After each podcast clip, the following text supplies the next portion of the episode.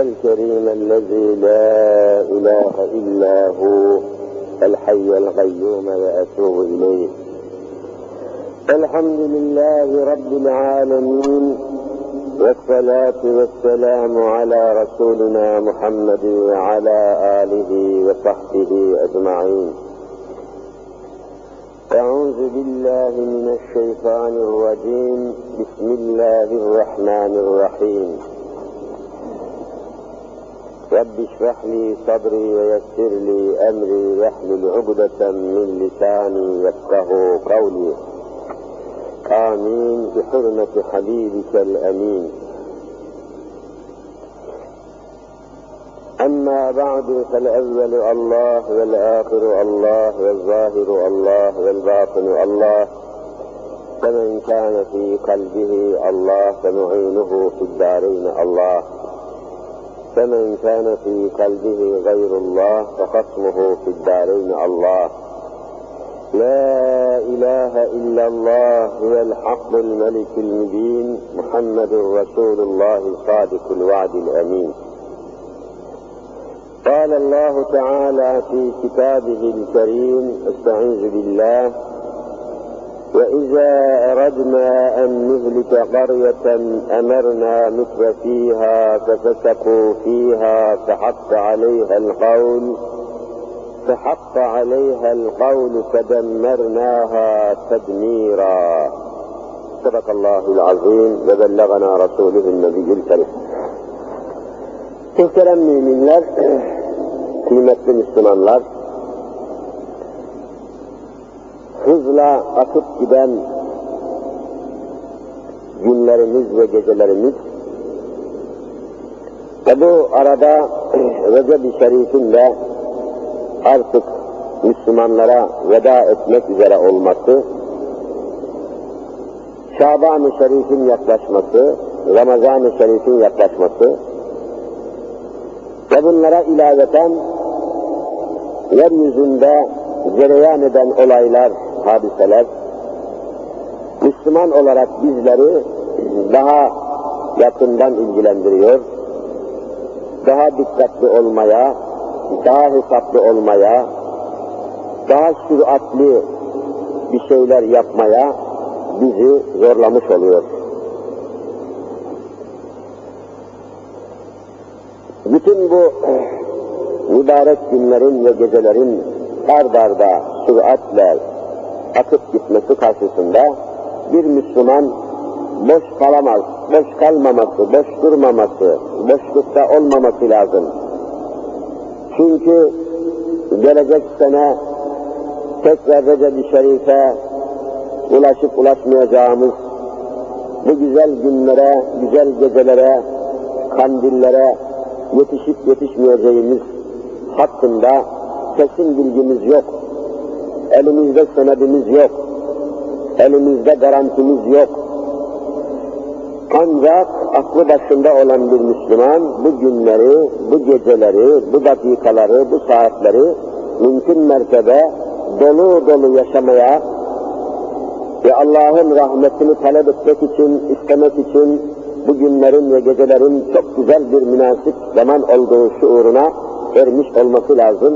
Hatta hala bu güzel günleri ve geceleri insanlığın hidayetine, Müslümanların selametine, ülkemizin, bölgemizin, beldemizin de hayırlı neticelere ulaşmasına vesile eylesin inşallah.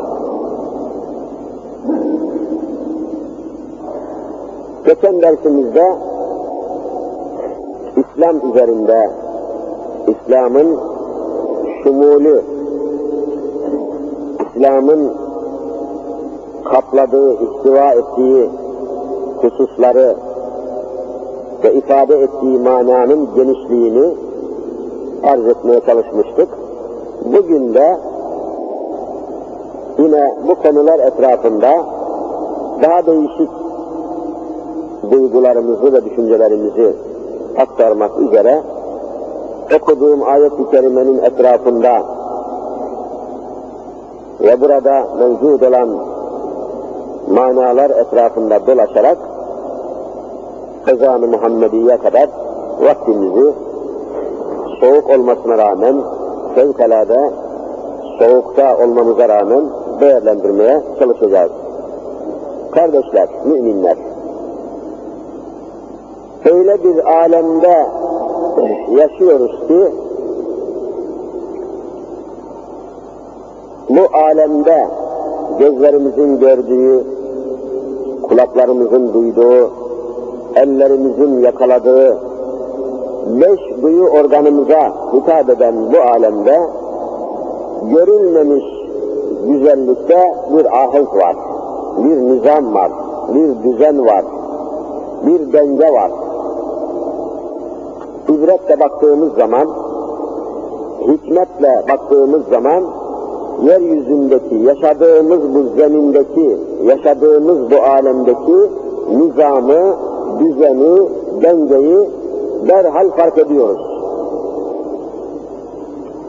Mesela şimdi görüldüğü gibi kış mevsimindeyiz. Ağaçlar yapraklarını dökmüş. Canlılık alameti görünmüyor. O yeşil örtü, yeşil yapraklar ortadan çekilmiş. Ağaçlar çöp gibi dışarıdan bakıldığı zaman kuru gibi hareketsiz, yapraksız, çiçeksiz, tomurcuksuz, sessiz, sakin bir bekleyişin içindeler. Neyi bekliyorlar? Baharı bekliyorlar. Ne oldu da bu ağaçlar yaprağını döktü?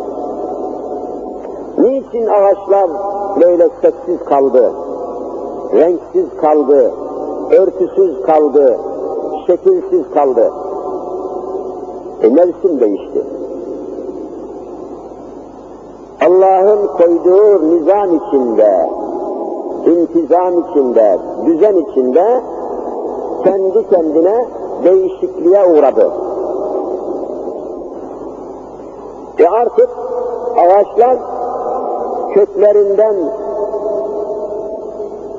köklerinden aldıkları suları kökler vasıtasıyla gövdelerine, dallarına, yapraklarına sevk ettikleri suları tamamen durdurdular.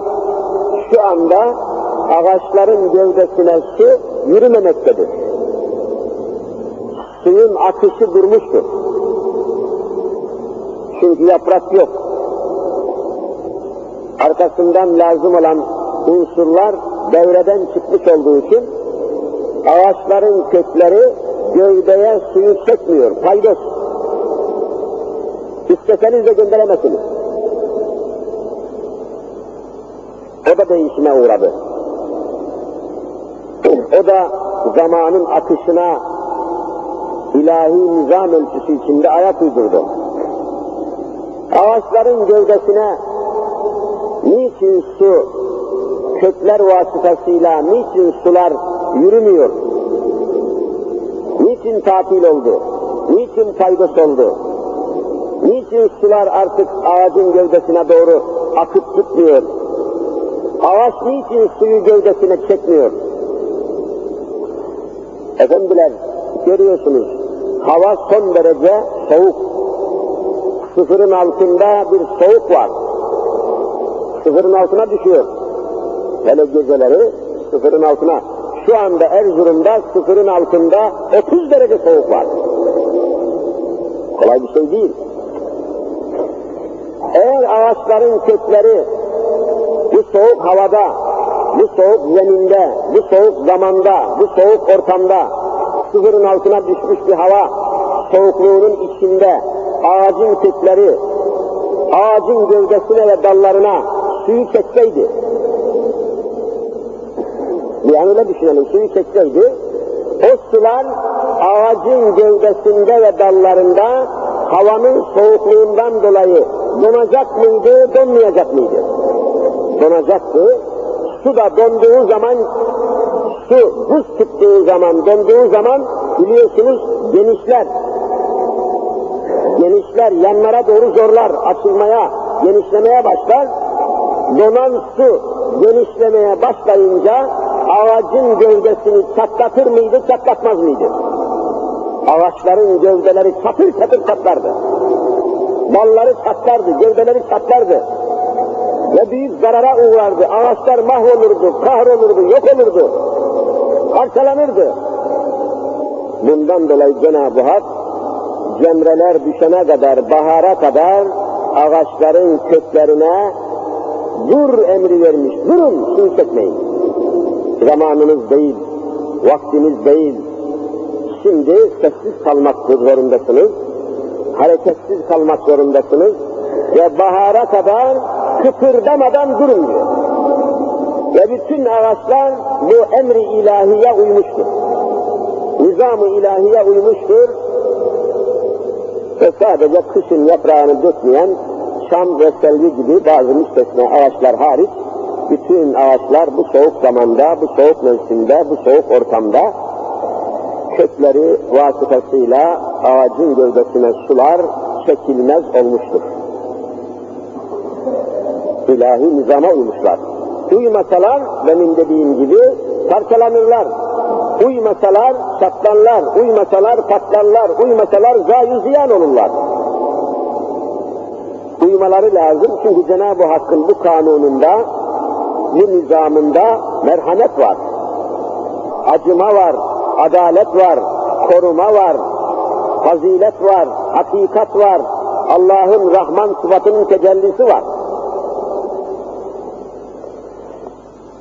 Alemde Allah'ın nizamındaki bu ahengi, bu dengeyi anlatmak için bir misal daha arz edeyim. Zaman zaman söyleniyor ama unutuluyor. Akılda kalsın diye tekrarlamak lazım. Kış mevsiminde görüldüğü gibi sular donuyor. Suların donmasında ilahi kanun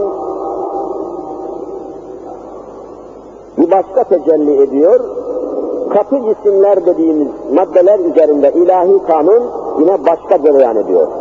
Mesela demir madenini düşünelim, demir.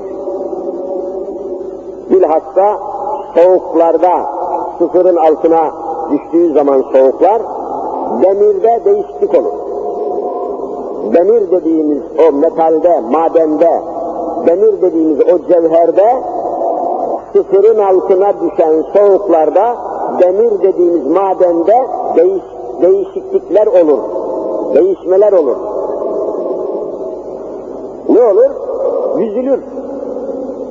Demir büzülür. Sıcakta ise genişler. Soğukta demir büzülüyor, böyle canlı gibi. Sıcakta ise genleşiyor, genişliyor. İlahi nizam böyle.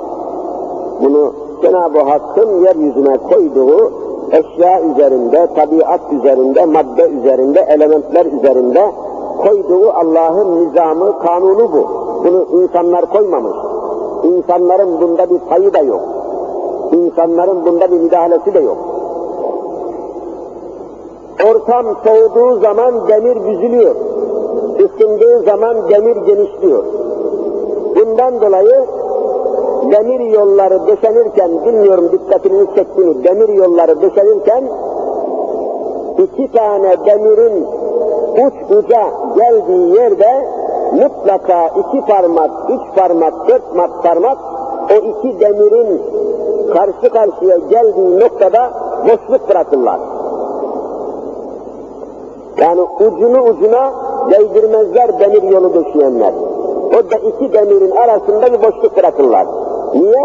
Yazın o demir sıcakta ısındığı zaman ilerler, genişler, o zaman burun buruna gelir. Eğer siz başta burun buruna yapsa, yap, yapsa, yapmış olsanız, demir ısınınca genişleyecek ve öbür demirin üstüne öbür demir çıkacak. Ray bozulacak, düzen bozulacak. Kışında demir soğuyunca çekilecek, düzülecek, aradaki boşluk normale gelecek. Yazın demir ısınıyor, genişliyor, kışın demir soğuyor, büzülüyor. Bunu çocuklar bile, çocuklar, ilkokul çocukları bile bunun böyle olduğunu bilir. İlahi kanun böyle. Ama katı cisimlerde böyle devam ederken bu kanun, sıvı cisimlerde tam tersine tecelli ediyor. Tam tersine. Sıvı dediğimiz su, mesela su donduğu zaman demir gibi düzülmüyor. Demir soğukta düzülüyor ama su soğukta donduğu zaman demirin demir gibi, katı cisimler gibi düzülmüyor, aksine genişliyor, tam demirin tersine. Demir ısınınca genişliyor, su donduğu zaman genişliyor. Tam zıddı, tam tersi. Biraz düşündüğünüz zaman bu ilahi nizamın, bu dengenin neden böyle tanzim edildiğini düşündüğümüz zaman hikmeti vallahi kendi kendine ortaya çıkıyor. Şimdi bir göl düşünelim, göl. Tamamen suyla dolu bir göl, bir nehir, bir havza, bir göl düşünelim.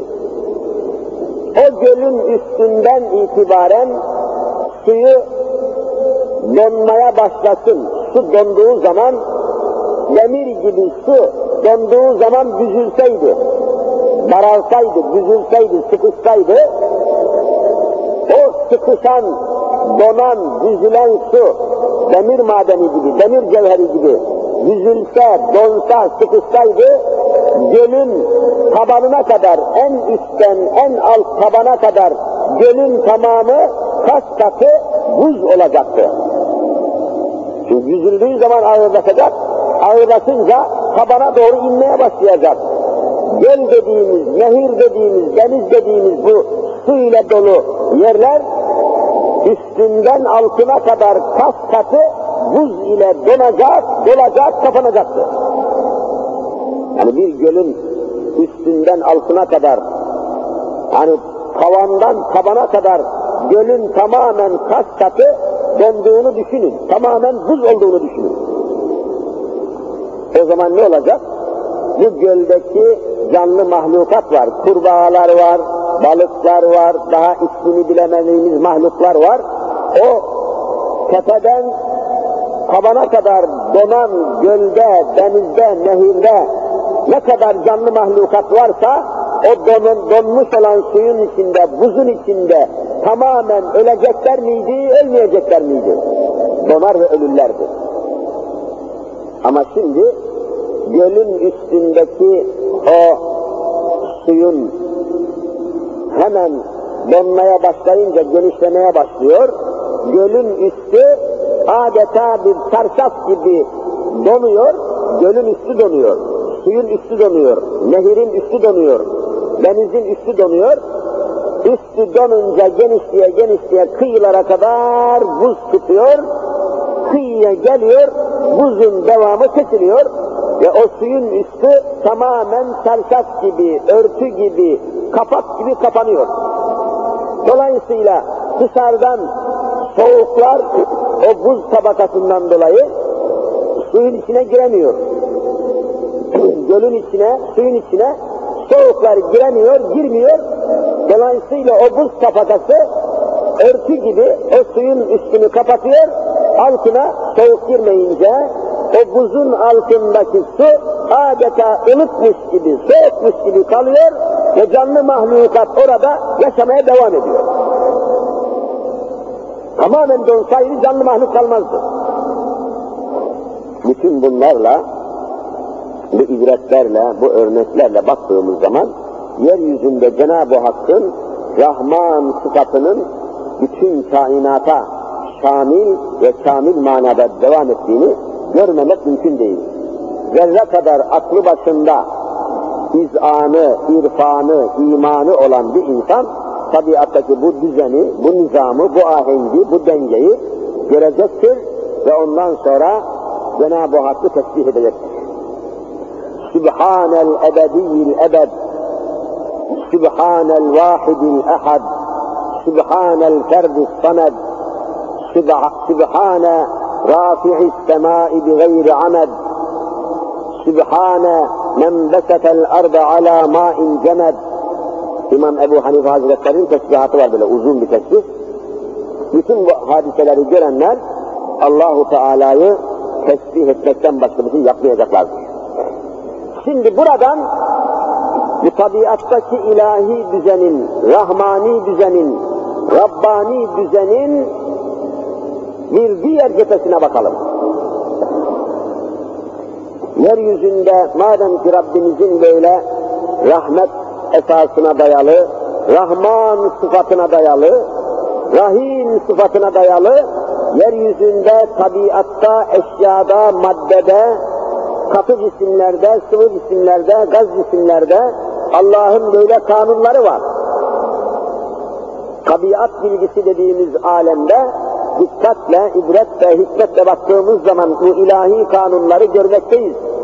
Aynı şekilde Cenab-ı Hak insan toplulukları üzerinde de ilahi kanunlar koymuştur.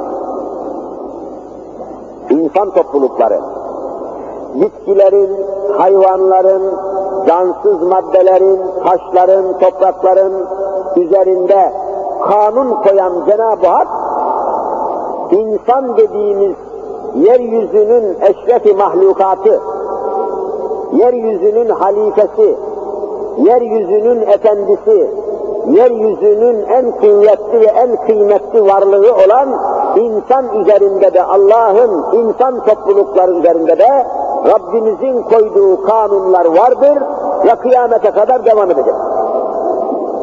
Hiç mümkün müdür ki ağaçlarla ilgili kanun koysun da insanlarla ilgili Allah kanun koymasın? Hiç mümkün müdür ki kışın şiddetli soğuklarına karşı ağaçları Cenab-ı Hak korumaya alsın da insanları korumaya almasın? Hiç mümkün müdür?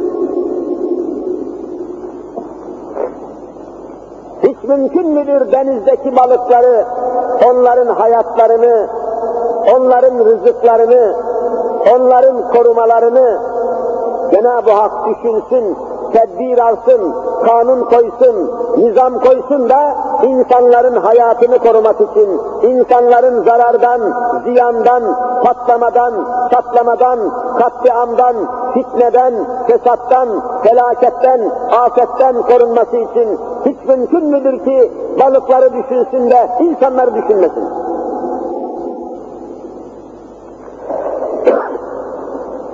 İşte bütün mesele işi bu noktadan ele almak. Allahu Teala bütün mahlukatı belli ölçülere, belli düzene, belli nizama, belli ahenge, belli dengeye bağlasın da insanları hiç mümkün müdür ki başıboş bıraksın? Onların nasıl mesut olacağı, nasıl mutlu olacağını, nasıl sükunet bulacağını, nasıl barışa ulaşacağını, nasıl insan olacağını, nasıl Müslüman olacağını, nasıl yeryüzünde bahtiyar olacağını, nasıl iyilik yapacağını, nasıl yolunu yönünü bulacağını hiç mümkün müdür ki Cenab-ı Hak bildirmesin, hiç mümkün müdür ki anlatmasın, işaret etmesin, hiç mümkün müdür ki insanların nizamını, ahengini, adaletini, ölçüsünü koymasın.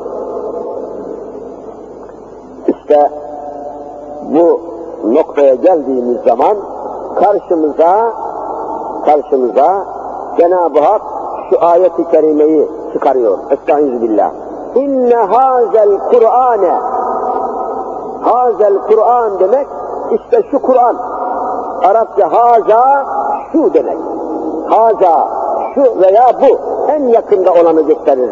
Haza haza şu şu şu. Hazel Kur'an işte şu Kur'an.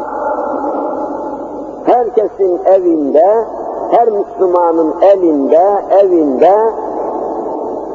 aklında, zihninde, beyninde, kafasında, gönlünde yer edilmiş olan şu Kur'an.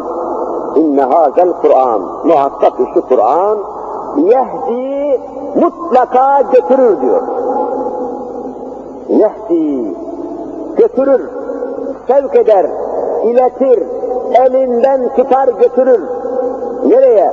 Milleti hiye ekvem. En güzel nizama, en güzel sisteme, en güzel yola, en güzel düzene sizi mutlaka ve mutlaka şu Kur'an götürür diyor.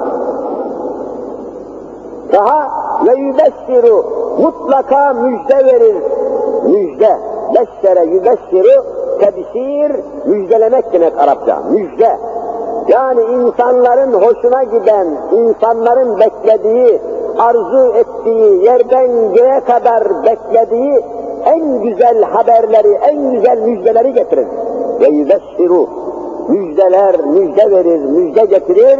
El müminine, müminlere müjde, müminlere en hayırlı haberleri, müminlere en güzel müjdeleri getirir.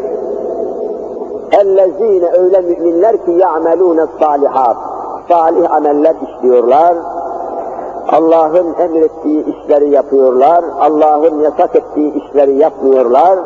Böyle müminlere, böyle Müslümanlara Kur'an mutlak müjde getirecek, müjdeli haber, hayırlı haber, güzel haber ve insanların mutlu olacağı haberleri ve neticeleri mutlaka Kur'an getirir ve insanları arzu ettikleri, arayıp da bulamadıkları, sorgulayıp da bulamadıkları neticeye kavuşturur diyor.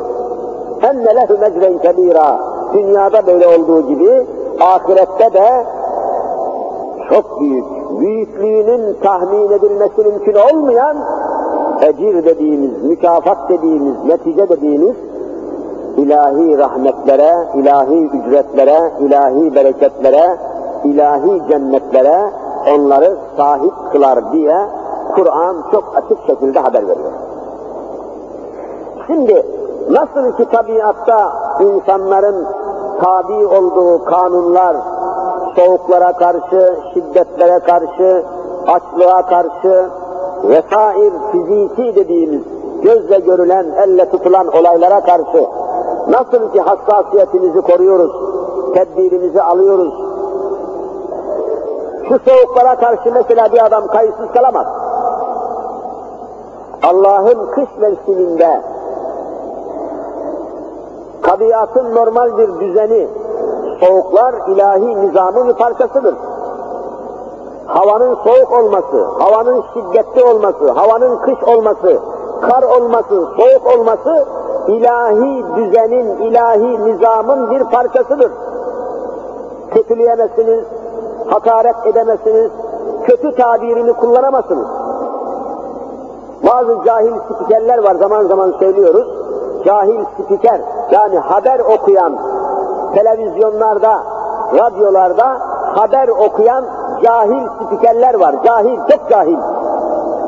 Eline verdikleri haber kağıdını okuyor. O haberleri yazmışlar, birileri yazmış, al sen de buradan oku diyor. O spiker de okuyor. Ne diyor mesela? Kötü hava şartları diyor. Kötü hava şartları. Havaya hangi kelimeyle hitap ediyor siz söyleyin. Havaya hangi kelimeyle hitap ediyor? Kötü. Kötü kelimesini kullanıyor. Havama göre, öneme göre yarattığın şeylere senin kötü demeye hakkın yok. Kötü kelimesini kullanamazsın.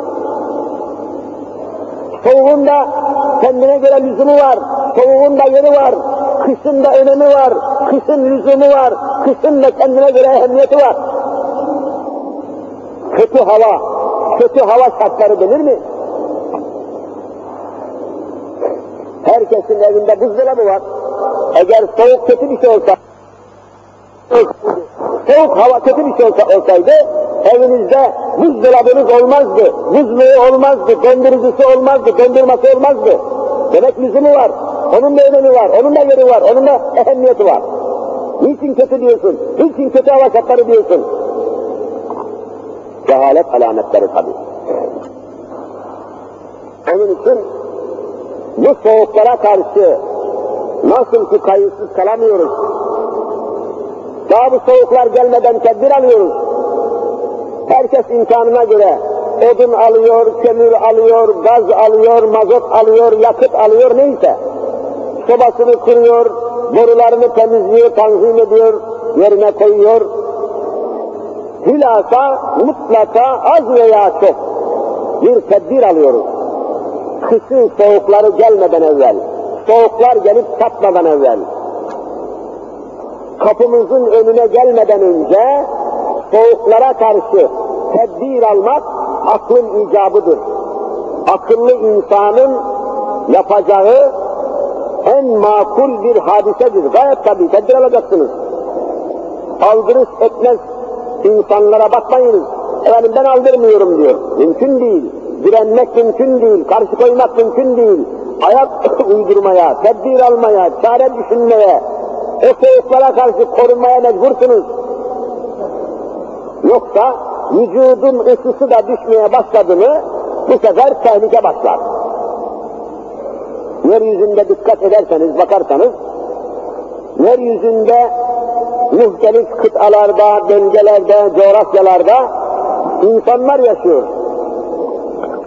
Şu anda kimisi buzların içinde, karların içinde yaşıyor. Mesela Eskimoları biliyorsunuz, Eskimo. Eskimo derler. Böyle postlara bürünürler, postekilere bürünürler.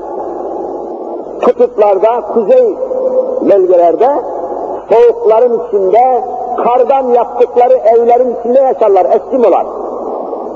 Aynı şekilde dünyada şimdi gidin Afrika'ya 60 derece, 70 derece sıcağın içinde yaşayanlar da var. Ekvator bölgesinde çok sıcak yerlerde yaşayan insanlar var. Çok soğuk yerde yaşayan insanlar var. Buzların arasında, karların içinde yaşayan insanlar var. Allah'ın koyduğu nizama, intizama bakın ki, o kardan yaptıkları evlerin içinde yaşayan insanların da vücutlarındaki ısı derecesi, hararet derecesi, vücutlarındaki ısının, hararetin derecesi, o karların içinde yaşayan insanların da 36 buçuğa bağlanmıştır. 36 buçuk. Vücut ısısı. Aynı gidin ekvator bölgesinde 60 derece sıcak, 70 derece sıcağın içinde, ormanın içinde yaşayan insanların da vücudunun ısısını ölçün, onlar da 36 buçuk. Dünyanın neresinde insan yaşıyorsa, bütün bu sağlıklı insanların vücut ısısını Cenab-ı Hak tek ölçüye bağlamış, 36 buçuk. Biraz atmaya başlayınca, 40 derece, 41 derece oldu mu, insan başlıyor sapıtmaya.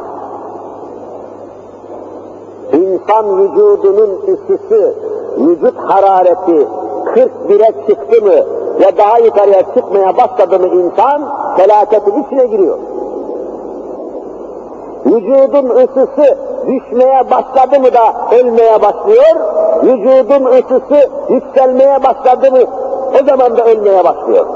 Demek 36 buçukta bütün yeryüzündeki 6,5 milyar insanın vücudunun ısısını 36 buçukta tutan bir kudret var kainatta. Bu biz değiliz. Bu kudret bizim işimiz değil. Bunun sahibi biz değiliz. Yeryüzünde küçük, büyük, zengin, fakir, soğukta, sıcakta yaşayan minimum insanların vücut ısısını Cenab-ı Hak bir dereceye bağlamış. 36 buçuk. Gitse de ölürsün, inse de ölürsün. Allah'ın birliğini görmeden mümkün değil. Allah'ın varlığını, Allah'ın birliğini, Allah'ın ilminin sonsuzluğunu, Allah'ın kudretinin sonsuzluğunu anlamamak, görmemek mümkün değil. Aynen böyle olduğu gibi sosyal dediğimiz toplum hayatında insanlar bir arada yaşarken şehir halinde, efendim kasaba halinde, köy halinde, mahalle halinde, aile halinde, aşiret halinde, kabile halinde, devlet halinde, millet halinde yaşarken insanların mutlu olması, mesut olması, rahat etmesi, huzur duyması, saadet bulması için Allah'ın koyduğu kanunlar olur mu olmaz mı? Mutlaka olur ve olması icap eder. Allahu Teala insanları başıboş bırakmamıştır, kendi haline bırakmamıştır, kendi zevkine bırakmamıştır, kendi yoluna bırakmamıştır. Canım herkes kendi istediği gibi yapsın, istediği gibi yesin, istediği gibi içsin, istediğini alsın, istediğini satsın. Nasıl devlet kurarsa kursun, nasıl hükümet kurarsa kursun, nasıl siyaset yaparsa yapsın, nasıl hareket ederse etsin. Yok arkadaş, yok yanlış. Müslümanın inancında, imanında, kitabında, anlayışında böyle bir hadise yok. Allah Celle Celaluhu insanları yaratırken özel yaratmış, güzel yaratmış, üstün yaratmış, akıllı yaratmış, fikirli yaratmış, sorumlu yaratmış. İnsan başıboş yaratılmamış, kayıtsız yaratılmamış, ölçüsüz yaratılmamış, kendi kafasına, kendi havasına yaratılmamış. Bu noktada anlamamız ve anlaşmamız lazım. Bütün kargaşa buradan çıkıyor, bütün fitneler buradan çıkıyor, bütün fesatlar buradan çıkıyor, bütün terör buradan çıkıyor, anarşi buradan çıkıyor, bütün sıkıntılar, sosyal patlamalar buradan çıkıyor. Efendim ben kazandığım malı istediğim gibi harcarım, harcayamazsın. Ben kazanmadım mı? Ben toplamadım mı? Ben bunun çilesini ben çekmedim mi? Ne yaparsan yap, mülkün sahibi Allah'tır, sana verdiğinin hesabını senden soracaktır. İstediğin gibi kullanırım diyemezsin. Ya nasıl kullanacaksın? Allah'ın istediği gibi kullanacaksın.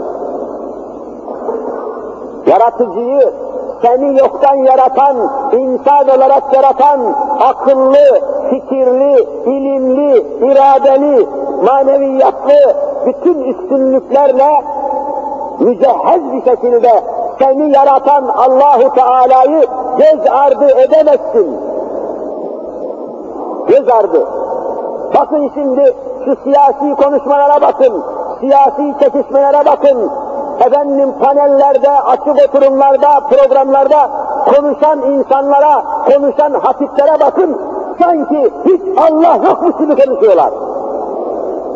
Sanki insan başı, başı boşmuş, nasıl isterse, nasıl yaparsa, nasıl arzu eder, hayır öyle olmaz.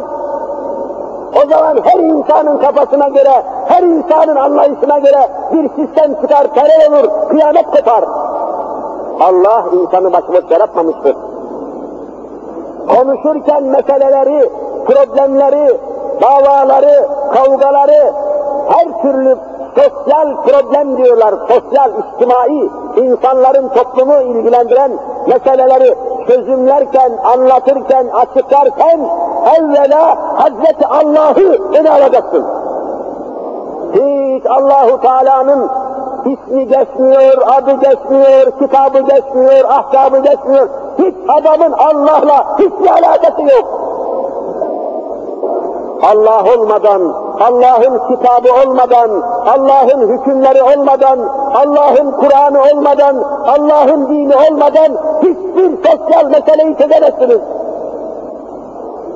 İnsanların mutluluğu, insanların huzuru, insanların barışı, insanların beraberliği Allah'ın koyduğu ölçülerin uygulanması halinde tecelli edebilir. Onun dışında çatışmayı, kapışmayı, boğuşmayı vallahi önleyemezsiniz, mümkün değil.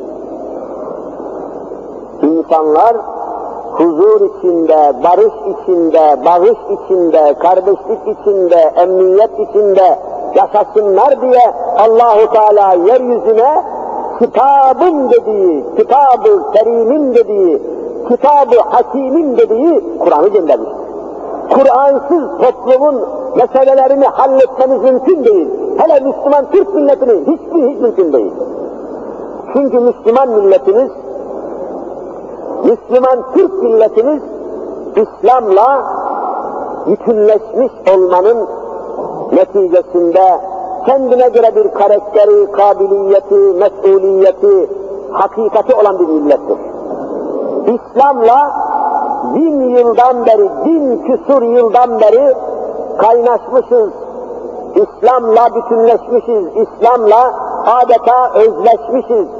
Avrupa'ya gidin, Türk demek, Müslüman demek, Müslüman demek Türk demek. Vallahi böyle biliyorlar. Bütünleşmişiz.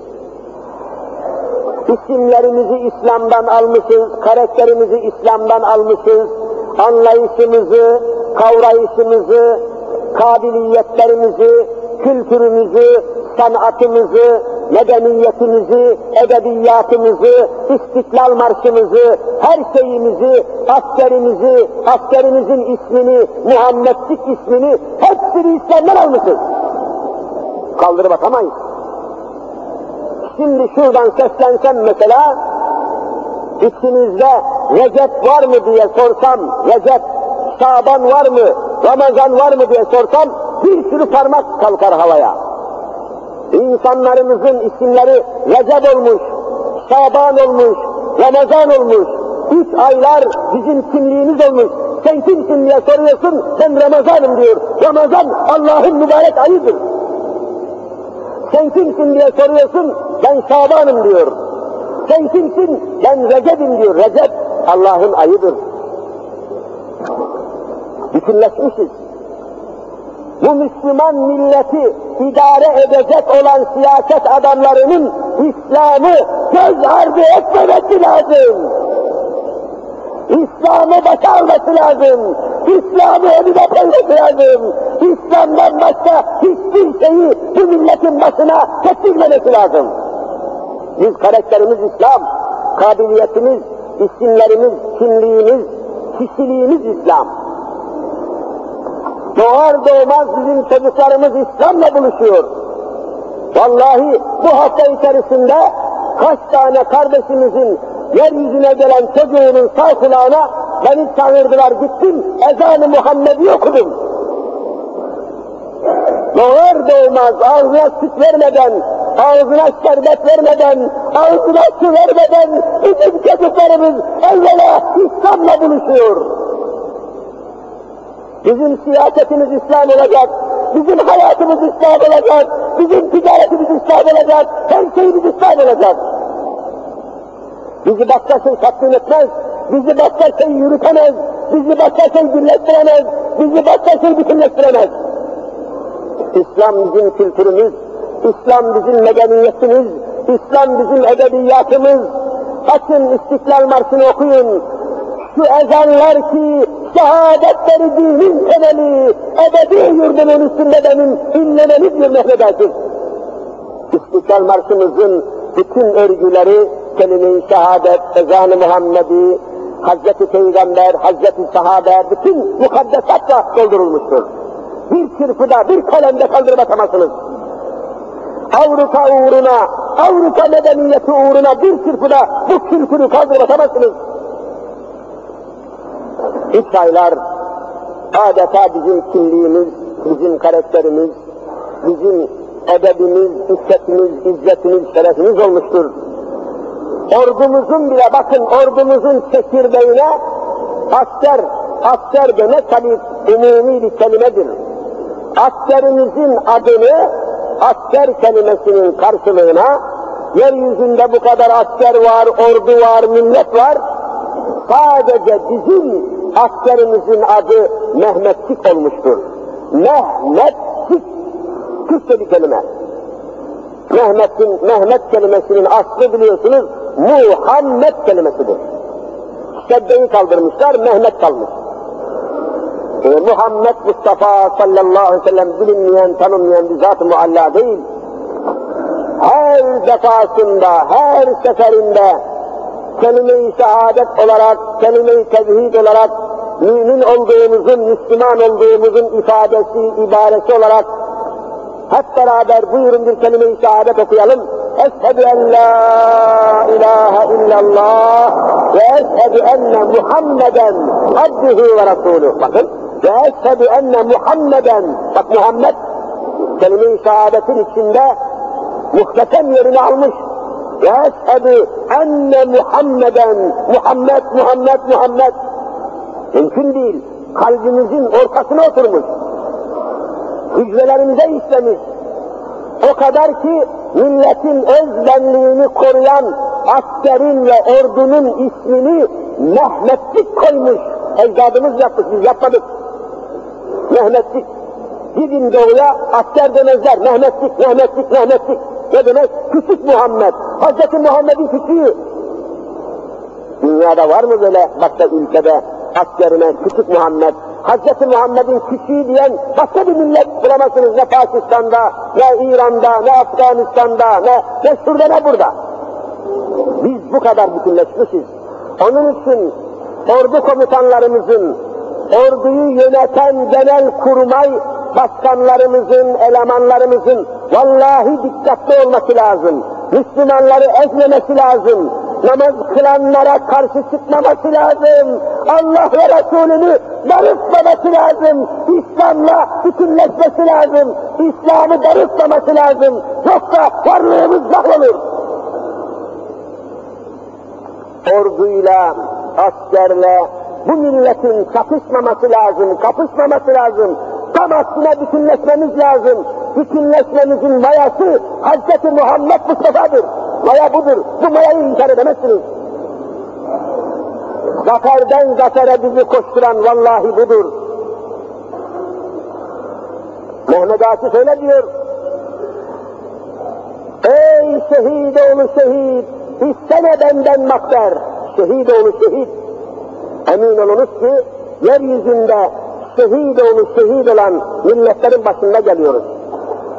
Şehidimiz var, onun babası da şehit. Şehit oğlu şehit, şehit oğlu şehit oğlu şehit. Bütün tarihimiz böyle. Anadolu topraklarında şehitten geçilmiyor. Bastığın yerleri toprak diyerek kesme kanı. Mehmet Akif yine İstiklal Marşı'nda. Bastığın yerleri toprak diyerek kesme. Kanı. Düşün altında binlerce fesensiz kanı. Bu toprakları beleş bulmadın, bedava bulmadın kardeşim. Öyle kuru gürültülere, siyasi çatışmalara biz bu, biz bu memleketi kurban edemeyiz. Onun bunun arzusuna göre veremeyiz. Bu topraklara dökülen kanlar, verilen şehitlerin sayısını Allah biliyor. Şüheda fışkıracak, toprağı sıksan şüheda diyor. Yani şöyle toprağı sıkın, limonu sıkar gibi, limonu sıkın nasıl su fışkırıyorsa, şüheda fışkıracak, toprağı sıksan şüheda. O kadar şehit yutmuş bu topraklar. Nasıl biz bu toprakları kurban ederiz? Nasıl ona buna, nasıl batıl, nasıl yanlış, nasıl kötü yollara, kötü emellere nasıl kurban ederiz? Mümkün mü? Onun için İslam'la bütünleşmemiz lazım. Nereye girerseniz girin, hangi deliye, hangi şuraya, hangi buraya, hangi efendim gümrük birliğine, hangi Avrupa birliğine girerseniz girin ama İslam'ı feda etmeyin. İslam'ın hakikatini, mahiyetini unutmayın, göz ardı etmeyin. Milletin hamuru, milletin mayası, milletin bütünleşmesi, milletin zaferden zafere koşması, milletin umudu, milletin hayatı, milletin haysiyeti vallahi İslam'la bütünleşmiştir. Bunu göz ardı edemezsiniz. Onun için İslam'ı çok hassas denge olarak tutmak lazım. İslam'ı hiç kimse kendi tekeline, kendi çerçevesine, kendi çemberine almaması lazım. İslam hepimizi birleştirmesi lazım. Herkesi, her kesimi, her kutubu, her grubu, her toplumu birleştirmesi lazım. Yegane birleşeceğimiz, anlaşacağımız, bütünleşeceğimiz zemin İslam'dır. İslam'dan başka bizi anlaştıracak, uzlaştıracak, birleştirecek, bütünleştirecek, anlaştıracak hiçbir şey bulamazsınız. Ne sosyalizm, ne efendim kapitalizm, ne liberalizm, ne laisizm, ne laiklik, ne şu hiçbir şey birleştiremez. Bütün bu gerçeklerle, bütün bu düşüncelerle muhterem kardeşlerim, muhterem müminler, hadiseleri, olayları değerlendirmemiz lazım. İstiklalimizi ve istikbalimizi çok ciddi şekilde alakadar eden hususlarda çok titiz olmamız lazım, temiz olmamız lazım, dürüst olmamız lazım. Aklımızı başımıza almamız lazım. Etrafımız ateş çemberiyle, ateş çemberiyle çevrilmiş gibidir. Bakın Rusya'da yeniden komünistler hortlamaya başladı. Dikkatinizi çekerim. En büyük düşmanlarımızın başında yer alan Rusya'da komünizm yeniden patlamaya başladı. E patlasın hocam ne olacak bizi ne alakadar eder? Ne alakadar eder olur mu? Rusya'da komünistler patlayınca biraz canlanınca İstanbul Üniversitesi'nde talebeler sarı kırmızı orak çekişli bayraklarla sokaklara dökülmeye başladı başlamadı mı? Gördünüz mü? Gördünüz mü? Tesadüf ne diyorsunuz? Düşmanlarımız korkunç bizim. Düşmanlarımız korkunç bizim. Eğer son şu yurt karşısını da kaybedersek, bizi ülkesine alacak yeryüzünde bir tek memleket yoktur. Hiçbir yere gidemezsiniz. Yunanistan'a kaçamazsınız, Bulgaristan'a kaçamazsınız, Yugoslavya'ya kaçamazsınız, Suriye'ye kaçamazsınız, Ermenistan'a kaçamazsınız, Rusya'ya gidemezsiniz. Her tarafımız kuşatılmıştır. Birbirimizi anlamak zorundayız. Birbirimizi kucaklamak, birbirimizi sevmek, birbirimizi saymak, birbirimizle bütünleşmek zorundayız. Alevisiyle Sünnisiyle, Kürdüyle Türküyle, Dinlisiyle Dinsiziyle bir arada yaşamaya mecburuz. Bizi parçalamak isteyenler olacak, olmuş, oluyor. Aldırmayacağız, dönüp bakmayacağız, pabuç bırakmayacağız, katiyen tefrikaya düşmeyeceğiz. Bölünmeyeceğiz, parçalanmayacağız. Müşterek bu yurdun sahibi, hepimiz bu yurdun sahibiyiz, bu toprakların sahibiyiz. Ama çeşit çeşit haksızlıklar oluyor, hırsızlıklar oluyor, yanlışlar oluyor, tamam düzelteceğiz. Onları düzeltmek bizim borcumuz olması lazım. Dışarıdan adam getiremeyiz, dışarıdan yönetici getiremeyiz, dışarıdan genel müdür getiremeyiz. Hep kendi milletimizden olacak mecburuz. Onun için çatışmaya, çekişmeye müsait değiliz. Dünyada çatışması, çekişmesi en tehlikeli millet biziz. Bir parçalandık mı daha kimse de gelemez. Allahu Teala milletimize, memleketimize, vatanımıza, yurdumuza, yuvamıza, yavrularımıza merhametiyle, rahmetiyle, lütfuyla, ihsanıyla muamele buyursun inşallah. Başımızda olanlara da idrak, izan, iman nasip etsin inşallah.